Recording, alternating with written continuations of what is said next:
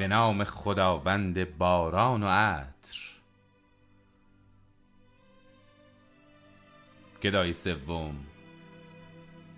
خواستار برملا شدن راز ده جوان یک چشم بود.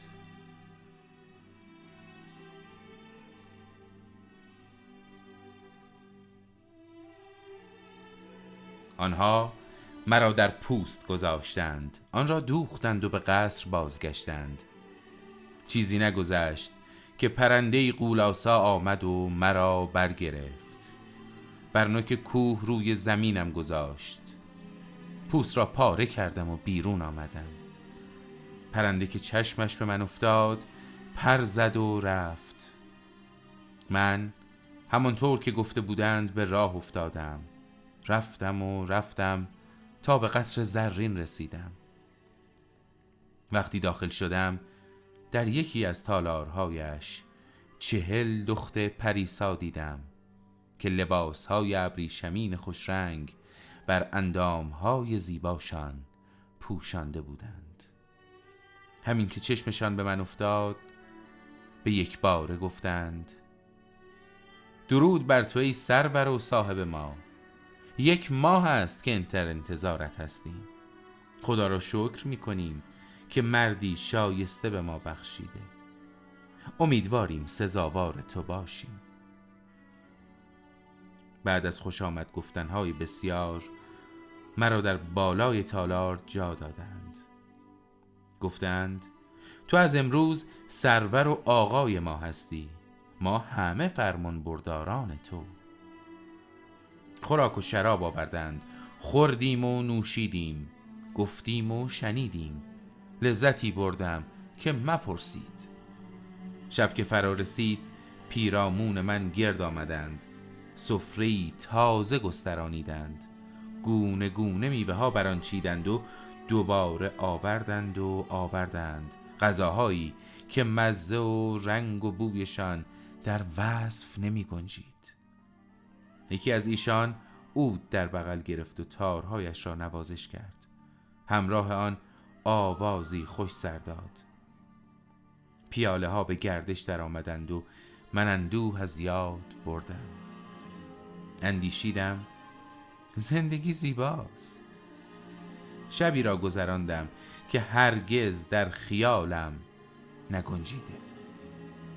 صبح که شد به حمام رفتم و چون بیرون آمدم لباس های فاخر بر تنم پوشانیدند. اطراگینم کردند در کنارم به گفتگو نشستند.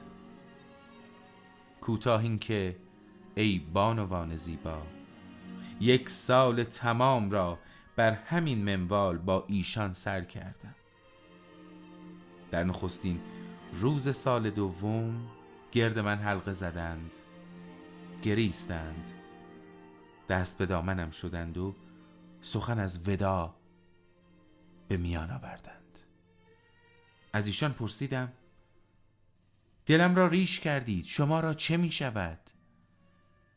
گفتند کاش هرگز چشممان بر تو نمی افتاد.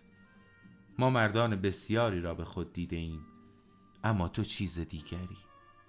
از خداوند می خواهیم که وجودت را از ما دریغ نکند.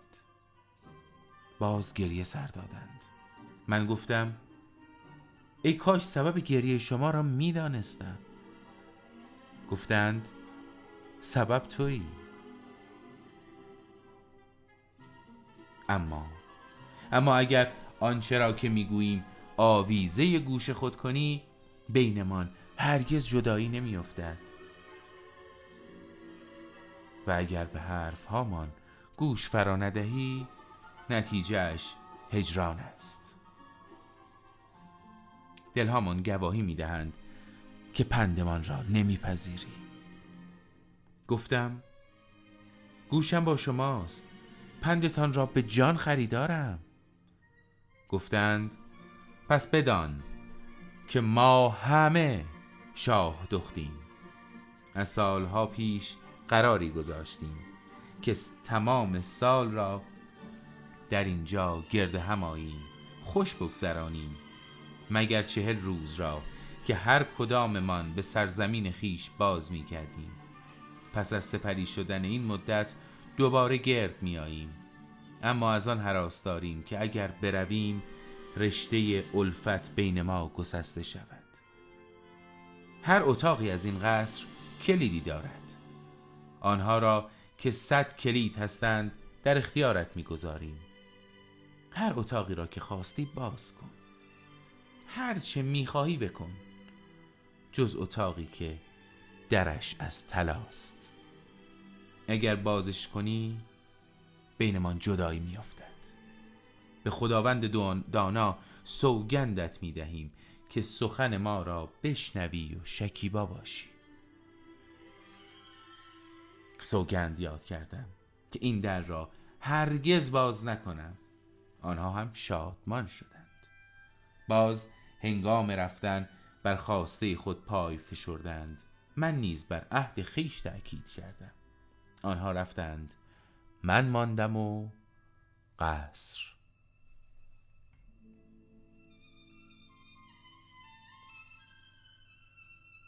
شب که شد نخستین در را باز کردم. قصری دیدم. به سان قصرهای جنیان باقی دیدم که میوه های رسیده بر درختان سبزش سنگینی می کردند پرندگان خوشاواز بر آنها ترانه می و در نهرهایش آبی میگشت مثل اشک چشم که دل را صفا می بخشید در میان درختان پرسه زدم. از بوی خوش گلها لذت می بردم به آواز پرندگان گوش سپردم که تسبیح پروردگار توانا را می گفتند شگفتیم دو چندان شد. آنگاه سیبی دیدم با دو رنگ در هم آمیخته. سرخیش سرخی گونه های معشوقی فتان زردیش زردی روی عاشقی ناکام. و حلویی دیدم که بوی مشک و عبیر و انبر داشت. اناری که دانه هایش مثل یاقوت سرخ می درخشیدند روز بعد قفل اتاق مجاورش را که باز کردم به کوچه باقی اندر شدم که در هر دو سویش درختان نخل کاشته بودند. از پایشان آب زلال روان بود. در آن پیش رفتم و به باغچه‌ای پر از شاه سپند و یاسمن و نرگس و شببو رسیدم. گلهای نایابی که عطرشان فضا را میآکند مرا از خود بی خود کرده بود. فردای آن روز اتاق دیگر را باز کردم. وارد تالاری درندشت شدم که سنگهای مرمرینش هوش از سرم می برد. آنجا قفسهایی دیدم از چوب صندل و عود که پرندگان خوشاوا در آن منزل داشتند. پیوسته نغمه می سرودند. ساعتها در میانشان پرسه زدم. نوای بهشتیشان را به گوش جان نیوشیدم. روز چهارم دری دیگر را گشودم و به چهل اتاق تو در تو وارد شدم. هر اتاق را پر از گوهرهای ارزشمند دیدم که در خزانه هیچ سلطانی یافت نمی شدند. شادمان و حیرت زده با خود گفتم اکنون نه تنها مالک این ثروت بیکران هستم بلکه چهل ماه رو در خدمت دارم که هیچ مدعی دیگری ندارند. هر روز که درهای تازه می گشودم مناظری هوش رباتر از روز پیش می دیدم و روز سی و نهم که فرا رسید نود و نه در را گشوده بودم. تنها یک درمانده بود دری که پیمان بسته بودیم بازش نکنم. اما کنجکاوی چنان وسوسه کرد و به جانم افتاد که شیطان زیر پوستم رفت. مرا بران داشت که سوگندم را بشکنم و به پیمانم پشت پا بزنم. کلید را در قفلش به شرخانم و سرانجام شد. آنچه نباید می‌شد.